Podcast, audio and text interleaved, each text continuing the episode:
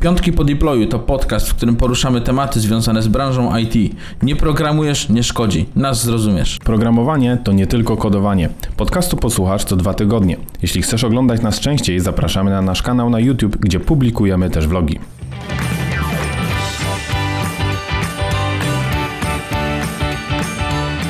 Cześć, z tej strony Mateusz Anioła, a przed Wami najnowszy odcinek Piątków po deployu. W tym odcinku mam specjalnego gościa i razem z Tomkiem Szymańskim będziemy rozmawiać o PHP i Pythonie, a Tomek podzieli się z Wami swoimi doświadczeniami, swoimi spostrzeżeniami z jego drogi, z jego przejścia z PHP do Pythona. I od razu mam do Was ogromną prośbę, dajcie znać w komentarzach na YouTubie i odpowiedzcie na pytanie na Spotify, w którym z tych języków Wy programujecie, w PHP czy w Pythonie. Dzięki i miłego słuchania.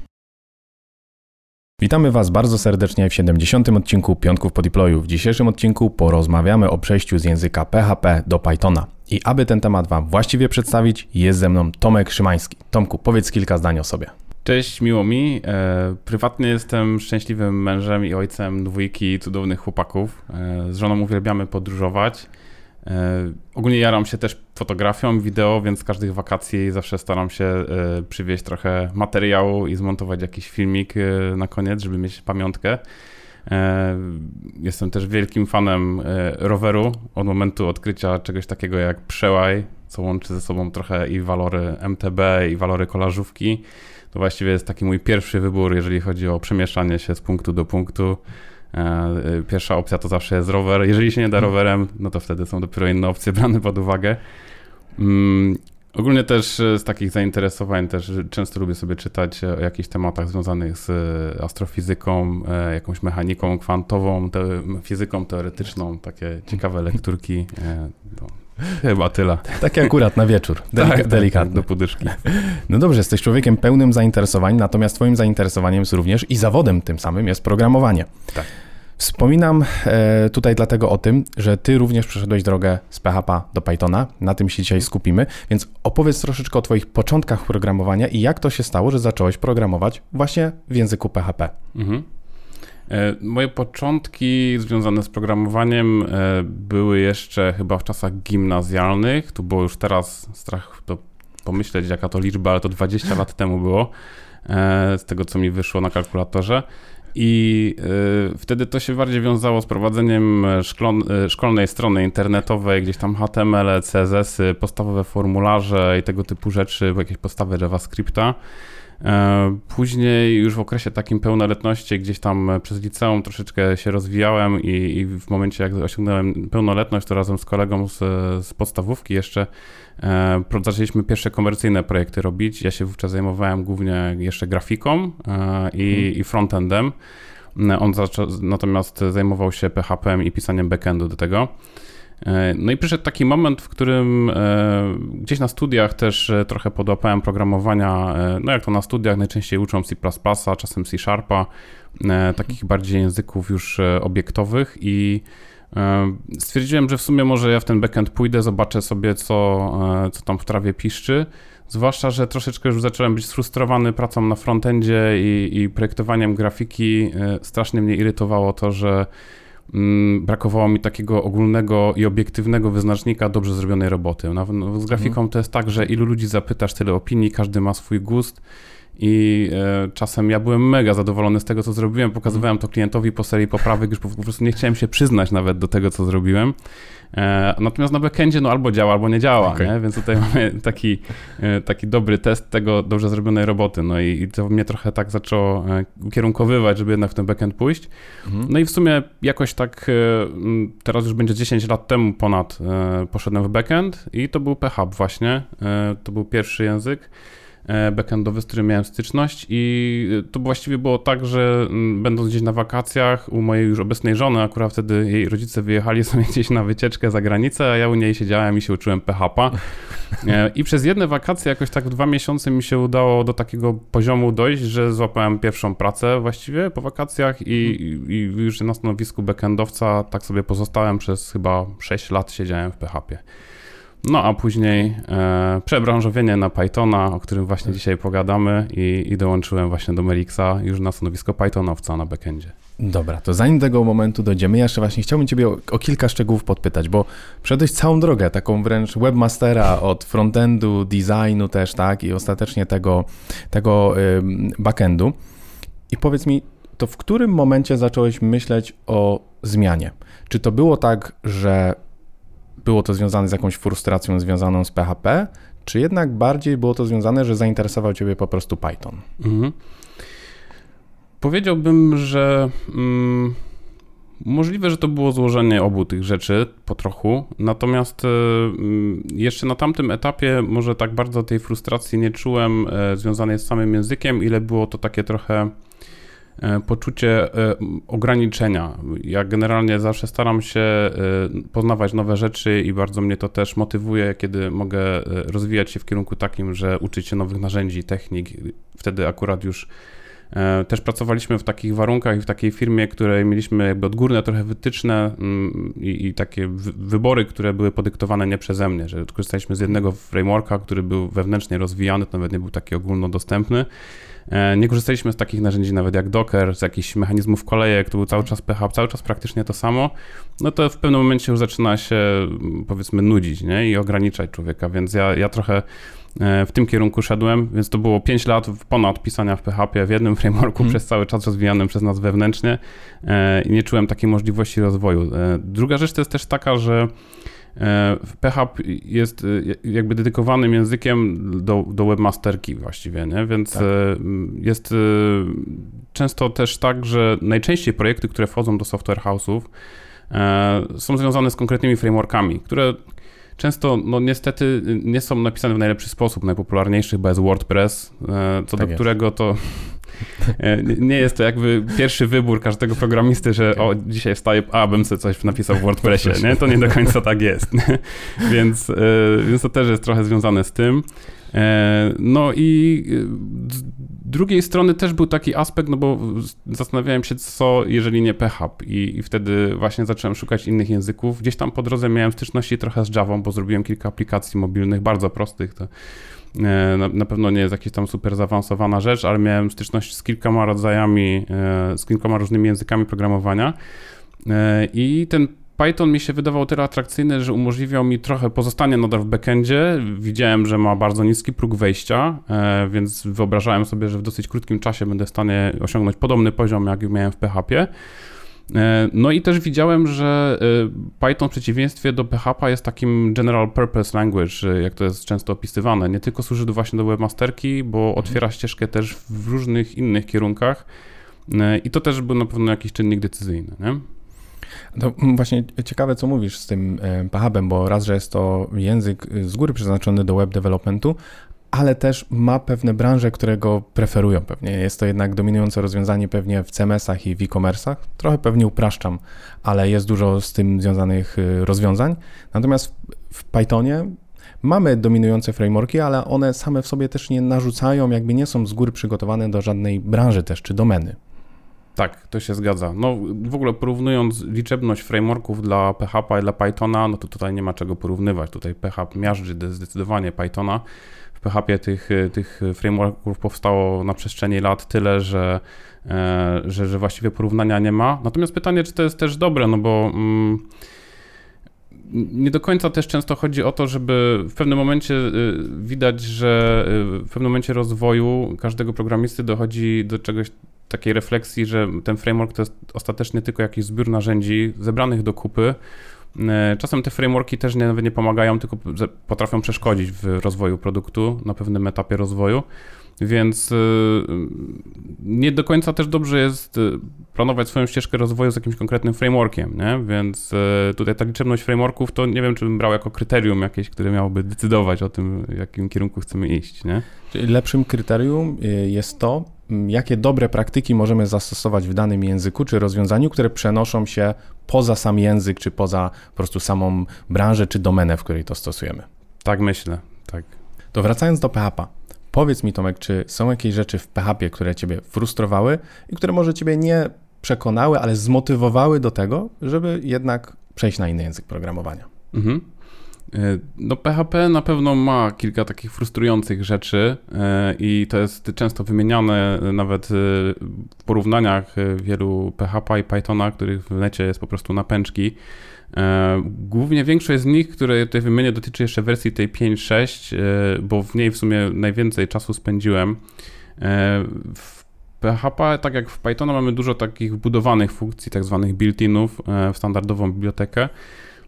I jest na przykład taka funkcja e, strchr, albo ona ma, to jest alias też na funkcję strstr, która jak sama nazwa sugeruje, służy po prostu do znalezienia e, pierwszego wystąpienia stringa w stringu. E, I możemy tam sobie przekazać haystack i needle. No a tutaj jest na przykład taka niespójność, że no raz, że nazwa jest dosyć mało sugestywna i trudno w sumie wywnioskować sobie, co, co tu się stanie, E, no ale od tego mamy dokumentację. E, natomiast tutaj te funkcje przyjmują haystack i needle w, tym, w tej kolejności, natomiast mhm. mamy też inne funkcje, na przykład array search e, do wyszukiwania rzeczy w arrayach i tu jest odwrotnie, needle haystack, nie? No do pomocy okay. mamy zawsze mhm. ideę, która nam podpowie, no ale jest to trochę zawsze upierdliwe, że trzeba pamiętać o tym, że jeżeli nie mamy idei dobrego, no to mm, zawsze trzeba pamiętać, że ten order tych argumentów jest inny. E, jest na przykład taka upierdliwość e, z funkcją JSON decode, która e, przyjmuje jako argument stringa, JSONa w postaci stringa i dekoduje go nam do formatu jakiegoś, mm, jakiegoś dicta, czyli w, w, w PHP to jest tablica asocjacyjna.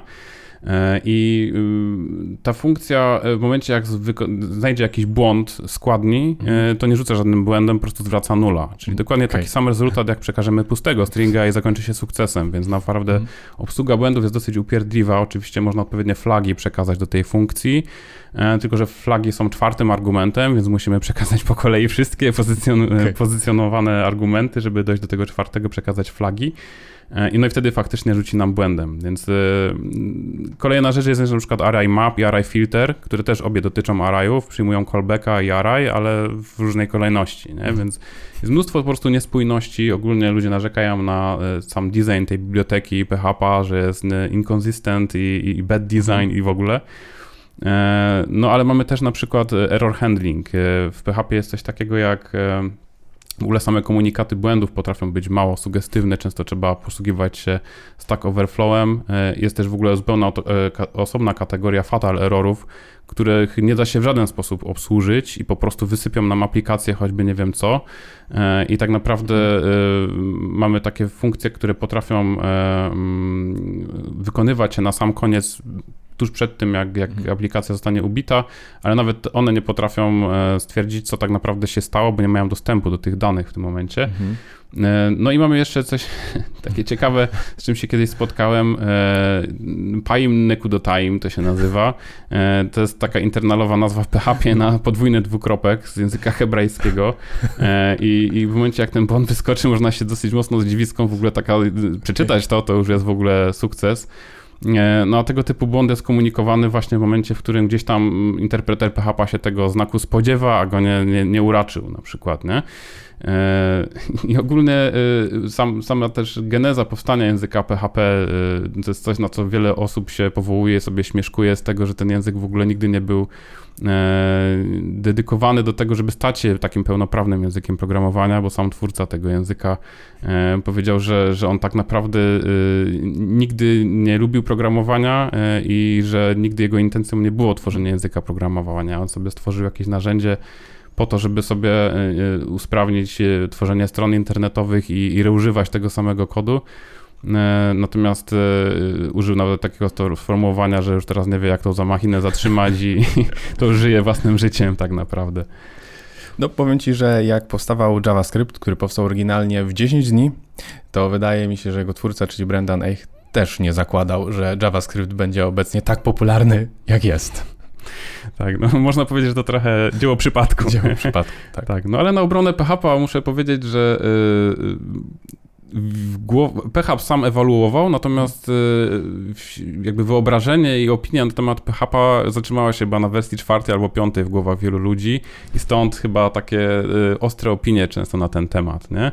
Bo y, tak jak już mówiłem, no te nowe wersje PHP starają się, wielu ludzi narzeka na to, że oni wprowadzają breaking changes, które są, nie są kompatybilne wstecz co jest jedyną drogą do tego, żeby tak naprawdę ten język uporządkować, wyprowadzić jakoś tak na dobrą drogę. E, inne obozy z kolei twierdzą, że tych breaking changes jest w ogóle za mało, oni powinni w ogóle to zaorać i zrobić porządnie od początku, e, ale generalnie no widać, że to idzie w dobrym kierunku. Performance improvementy są, dużo fajnych feature'ów do PHP dochodzi, także myślę, że, że nie jest tak źle, jak to wiele osób maluje ten obraz. To skupiając się może teraz na właśnie porównaniu samych języków. Porozmawiamy sobie jeszcze e, o środowisku, zaraz porozmawiamy, ale o samych funkcjonalnościach języka. Bo obydwa języki są wysokopoziomowe, obydwa są interpretowane i obydwa są dynamicznie typowane. Mhm. Ale czy to, to, to porównanie jest pełne, oddaje wszystko, jeżeli chodzi o to, co mają wspólnego? Y nie, na pewno, e, na pewno są jeszcze e, pewnie inne rzeczy, które można by ze sobą zestawić w obu językach. E, no bo są też obiektowe, to jest pierwsza rzecz. Kolejna rzecz jest taka, że w sumie i do PHP i do Pythona jest dosyć niski próg wejścia. Do Pythona jest na pewno jeszcze niższy. Natomiast no, zestawiając to z innymi językami typu Java czy C++, no to myślę, że, że i PHP Python są językami, które dosyć e, łatwo się wdroży, zwłaszcza e, ze względu na to, że mają właśnie to dynamiczne typowanie na przykład. Nie? Mhm.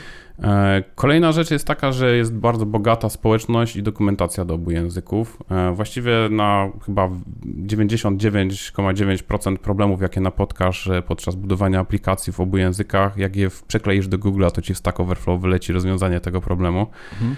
Czasem w przypadku PHP to rozwiązanie potrafi, a właściwie błąd, który dostaniesz, potrafi być zupełnie nieintuicyjny. Tak, no jeżeli chodzi o te podobieństwa, to mamy też e, dużo bibliotek, e, które są zebrane do kupy w przypadku PHP. Mamy taką stronę packages.org i tam są, jest dużo bibliotek. W Pythonie mamy PyPy'a. Tutaj różnica jest trochę taka, że o ile w przypadku PHP te, te paczki na packagistie są związane głównie z web developmentem, no bo te, do tego dedykowany tak. jest ostatecznie PHP, do tyle do Pythona to te paczki są właściwie związane ze wszystkim, nie? Mamy jakieś NumPy'e, mamy Pandasy, e, mamy różne e, paczki związane nie tylko z web developmentem, ale też z przetwarzaniem danych na różne sposoby, z jakimś AI, machine learningiem i tak dalej. Nie? E, kolejna rzecz to jest typowanie. W Pythonie mamy type hinting, to jest coś, co pozwala nam w jakiś sposób udokumentować typy argumentów, na przykład przekazywanych do funkcji propertiesów w klasie na przykład, albo też nawet zmiennych gdzieś tam wewnątrz kodu. Z tym, że mm, one są, e, tak jak nazwa wskazuje, to są tylko hinty, to one są dla bardziej dla pomocy programisty, e, po to, żeby wiedzieć czego się spodziewać. Nie? Można też opisać sobie return typy na przykład z różnych funkcji. Natomiast one są kompletnie ignorowane przez interpreter, więc my możemy tam napisać kompletne bzdury, ten kod nadal będzie działał, interpreter nie będzie nam zgłaszał żadnych zarzutów, natomiast e, dopiero przepuszczenie tego przez odpowiednie narzędzie typu MyPy pozwala nam wyłapać te niespójności. E, więc dopóki tego narzędzia nie odpalimy, popiszemy sobie te hinty, możemy mieć źle opisane i to właściwie na nic nie wpływa. Natomiast w PHP y, mamy też takie, to się nazywa weak typing, w sensie to nie jest takie silne typowanie, tylko mm. słabe. Ono jest opcjonalne, też nie trzeba z tego korzystać, tak jak w Pythonie. Natomiast tutaj już jest trochę inaczej, bo interpreter w momencie, kiedy w momencie, nie, w momencie runtime'a, jeżeli sprawdzi, że coś zostało oznaczone jakimś typem, a przypisujemy inny typ, no to tu faktycznie poleci type error, nie? Więc Mhm. Trochę jest inaczej to rozwiązane na poziomie wykonywania już kodu. E, kolejne podobieństwo to są też style guidy. E, w obu, w obu językach mamy takie ogólne wytyczne. E, w Pythonie mamy tego PEP 8, który ten Python Enhancement Proposal, który opisuje nam ładnie style guide, w jaki sposób powinniśmy pisać kod, żeby mieć każdy programista, żeby siadał, miał mniej więcej to samo, ten sam odbiór kodu. E, natomiast w PHP jest PSR, e, to jest Standards Recommendation, PHP Standards Recommendation i tam jest też numeracja tego i akurat dwunastka to jest Extended Coding Style. Jak ja się zatrzymałem, jeszcze była dwójka, teraz to był po prostu coding style, teraz jest już dwunastka, która go zastąpiła. E, no i to podobnie jak w PHP mamy, jak w Pythonie mamy po prostu opisane w jaki sposób kod powinien być ustrukturyzowany, jakie powinny być odstępy, e, jak powinniśmy wcięcia na przykład zachowywać, jak układać kod, jakie długości linii powinny być i tak dalej. No jeżeli chodzi o debugging, to mamy też właściwie tu i tu narzędzie do tego, w Pythonie mamy PDB, w PHP mamy Xdebuga, e, więc no podobieństw jest dużo. Jeżeli chodzi o różnice, bo pewnie do tego będziemy za chwilę tak przechodzić. Jest, takie miało być kolejne pytanie. Jeżeli chodzi o różnice, no to pierwsze jakieś nasuwa to składnia, nie? No tutaj mamy... Mm, Tutaj mamy różnicę na pewno taką zauważalną na pierwszy rzut oka, że to, co jest w PHP, e, czyli klamry, tego nie ma w Pythonie. Mamy wcięcia zamiast tego. E, nie ma też tych dolarów, które, z którym kojarzony jest PHP. E, mówi się, że tyle pieniędzy jest właśnie w PHP ulokowane przez te wszystkie dolary w kodzie, e, więc tutaj tego nie ma. I jak się okazuje, wcześniej zanim przeszedłem z PHP do Pythona, wydawało mi się, że to jest takie w sumie fajne, że ten dolar tam jest przez zmienną. Od razu wiem, że to jest zmienna, a nie coś innego, a teraz tak właściwie pisząc już od wielu lat w Pythonie, sobie myślę, to jest zupełnie niepotrzebne tak naprawdę, bo, bo to wynika jakby samo z siebie, że coś jest zmienną. E, kolejna rzecz to jest taki też synthetic sugar w Pythonie, który e, potrafi skrócić czasem e, kilka linii kodu do jednej i też ułatwia czytelność. Mamy na przykład te list comprehensions, nie tylko w sumie list, bo jest dict comprehensions, możemy sobie też tuple zbudować w ten sposób, mhm. generatory nawet. I to też powoduje, że kod potrafi być łatwiejszy w odbiorze. Nie? Kolejną różnicą jest na pewno przeznaczenie, bo to już o, też o tym mówiłem. PHP jest głównie do web developmentu i na tym się skupia. E, Python to jest e, język, w którym możemy właściwie sobie napisać dowolny skrypt. E, możemy sobie zautomatyzować jakieś zadania, które wykonujemy codziennie. Możemy sobie napisać jakieś przetwarzanie danych, jakiś nawet proces ETL. Możemy sobie E, pisać aplikację webową, więc właściwie tutaj ograniczeń nie ma i w związku z tym, że jest niski próg wejścia, jest właśnie czytelna składnia, jest taki general purpose, to chyba dlatego głównie staje się tak popularny. Nie? Kolejną różnicą jest prędkość, bo dla mnie na przykład zaskoczeniem było to na samym początku, że Python jest wolniejszy od PHP. Właśnie to jest ciekawe, bo ja trochę przygotowując się do tego odcinka sprawdzałem to. Mhm. Ale tak nie chciało mi się w to wierzyć i po prostu uznałem, że te artykuły to są, wiesz, pewnie jakiś copywriting, clickbaiting i, i ja mówię, nie wiem, to by trzeba sprawdzić dokładnie, natomiast ty w tym momencie mówisz to samo, potwierdzasz to. Tak, z tym, że tutaj dostawiłbym taką gwiazdkę przy tym, bo mm, ja jeszcze mm, opuszczając, wdrażając się w PHP, to była wtedy możliwa najwyższa wersja 5.6 PHP. Ona jeszcze nie była jakoś super zoptymalizowana i szybka, natomiast jak kończyłem e, swoją, że tak powiem, przygodę z PHP i przechodziłem na Pythona, no to wtedy najnowsza wersja była 7.2. E, I tam już poczyniono szereg optymalizacji i faktycznie było widać, że nawet te aplikacje, które przenosiliśmy z PHP 5.6 na 7.2, to ten performance boost było czuć i tam potrafiły requesty nawet dwukrotnie szybciej przechodzić.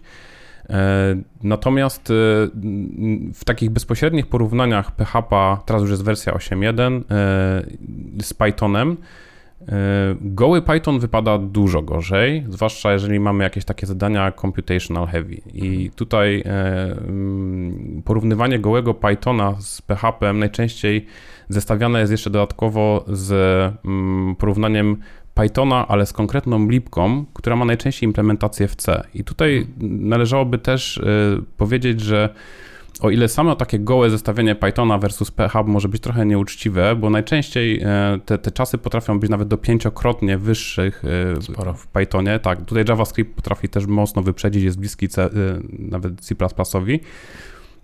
O tyle często wykorzystanie jakiejś lipki, która jest dedykowana do konkretnego celu, na przykład NumPy'a albo jakiegoś Pandasa, który potrafi nam przetwarzać operacje na liczbach w konkretny sposób, te lipki mają swoją implementację w C i one potrafią naprawdę diametralnie zmienić ten wynik, doprowadzając do tego, że e, wykorzystując lipkę potrafimy skrócić nawet dziesięciokrotnie ten czas wykonywania, nie? więc tutaj świadomość e, istnienia takich bibliotek dodatkowych hmm. jest kluczowa, wydaje mi się i wykorzystanie do odpowiedniego celu, odpowiedniego narzędzia w odpowiednim kontekście. Nam, tak, potrafi doprowadzić do tego, że ten performance będziemy mieli porównywalny albo nawet lepszy niż PHP. Okay. Y, Tomek, a kilka razy wspomniałeś, jak opowiadać, rozbudowaną listę bardzo dałeś y, podobieństw i różnic, mm, ale kilka razy po drodze wspomniałeś, że Python i tak samo PHP mają niski próg wejścia. Mhm. Czy Twoim zdaniem tak ogólnie to dobrze, czy nie do końca? Hmm.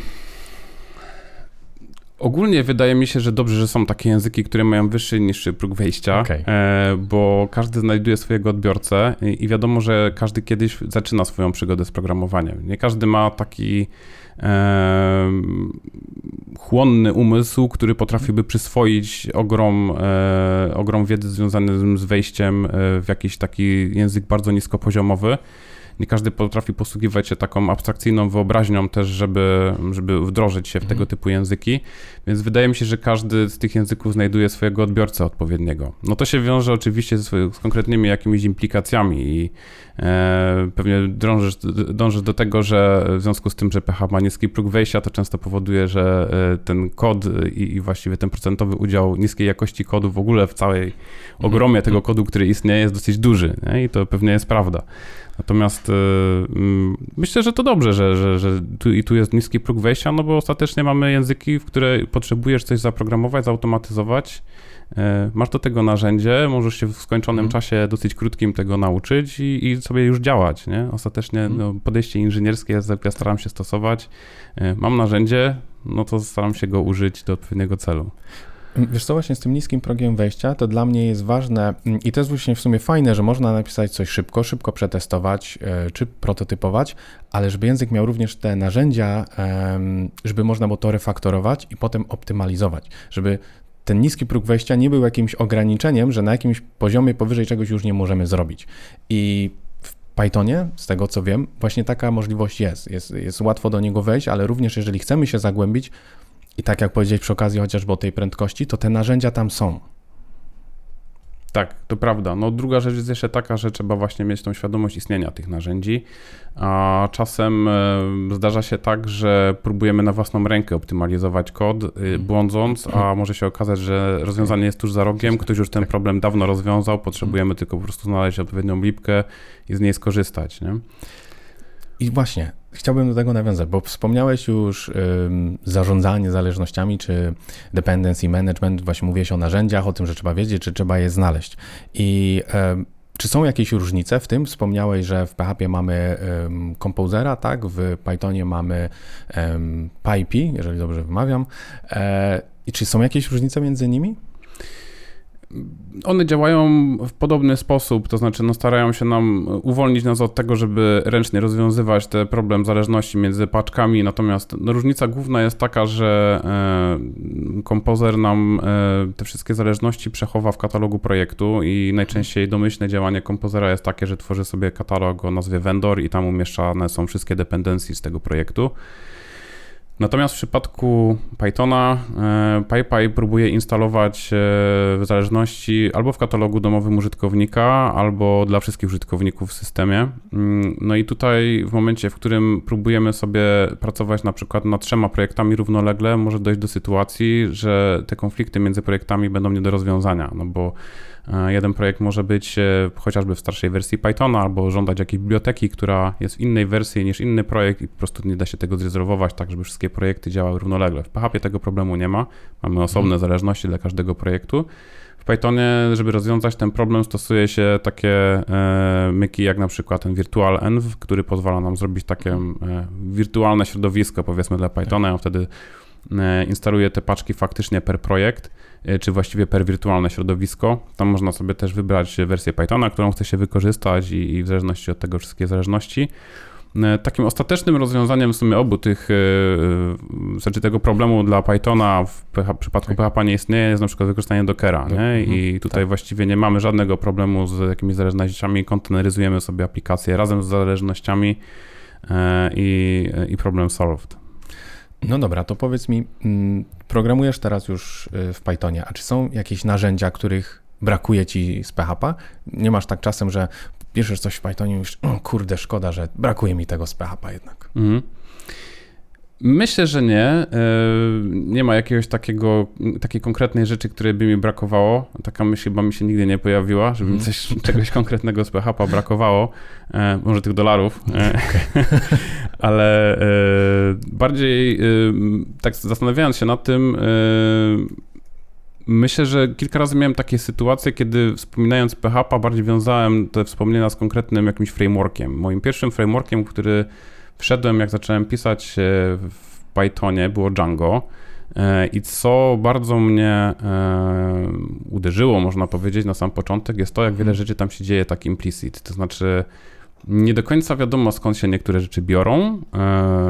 Nie do końca wiadomo, co tam się dzieje pod spodem. Trzeba sobie oczywiście, można zajrzeć w źródło i przeanalizować, natomiast Ja akurat wcześniej pracowałem z frameworkiem Symfony w PHP, gdzie on wydaje mi się, że w fajny sposób trochę narzuca programiście taką rutynę i też wymaga dużo opisania rzeczy explicit. To znaczy, Obsługa requestów, oczywiście dostajemy tam obiekt requesty, możemy sobie na nim działać, natomiast mm, on trochę też, e, nawet twórcy narzucają już taki podział na warstwy aplikacji, typu podział na mhm. repozytorium, e, podział na jakieś serwisy konkretne, on też e, out of the box daje dependency injection, więc już tutaj ten inversion of control, czyli jedna z tych fajnych zasad Solid jest jakby narzucona odgórnie.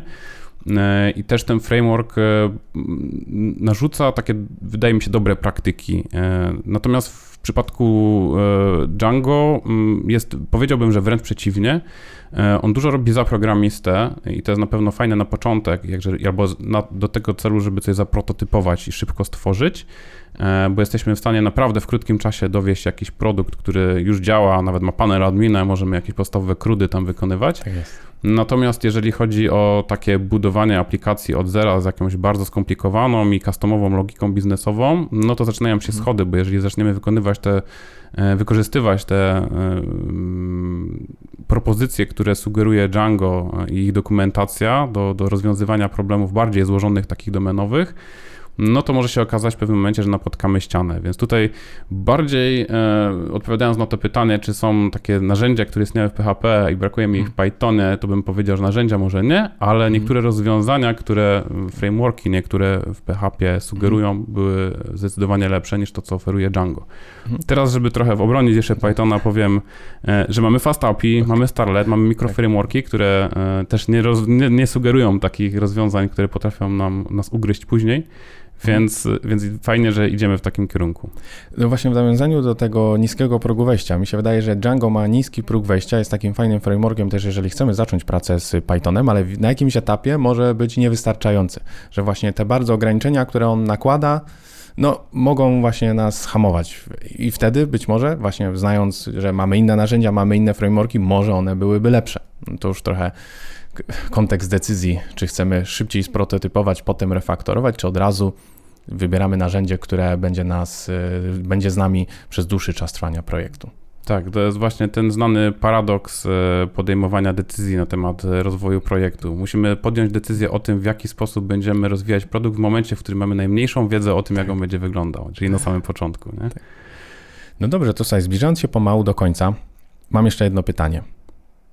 Czy i jakbyś miał Twoją decyzję podjąć jeszcze raz, będąc na etapie programowania w PHP, zdecydowałbyś się jeszcze raz na e, Pythona? Jesteś zadowolony z tego, że ostatecznie e, teraz programujesz w Pythonie, czy jednak mając wiedzę, którą masz dzisiaj, zrobiłbyś to trochę inaczej? Mhm. Nie miałem chyba nigdy takiego momentu, w którym bym żałował tej decyzji, więc myślę, że to była dobra decyzja.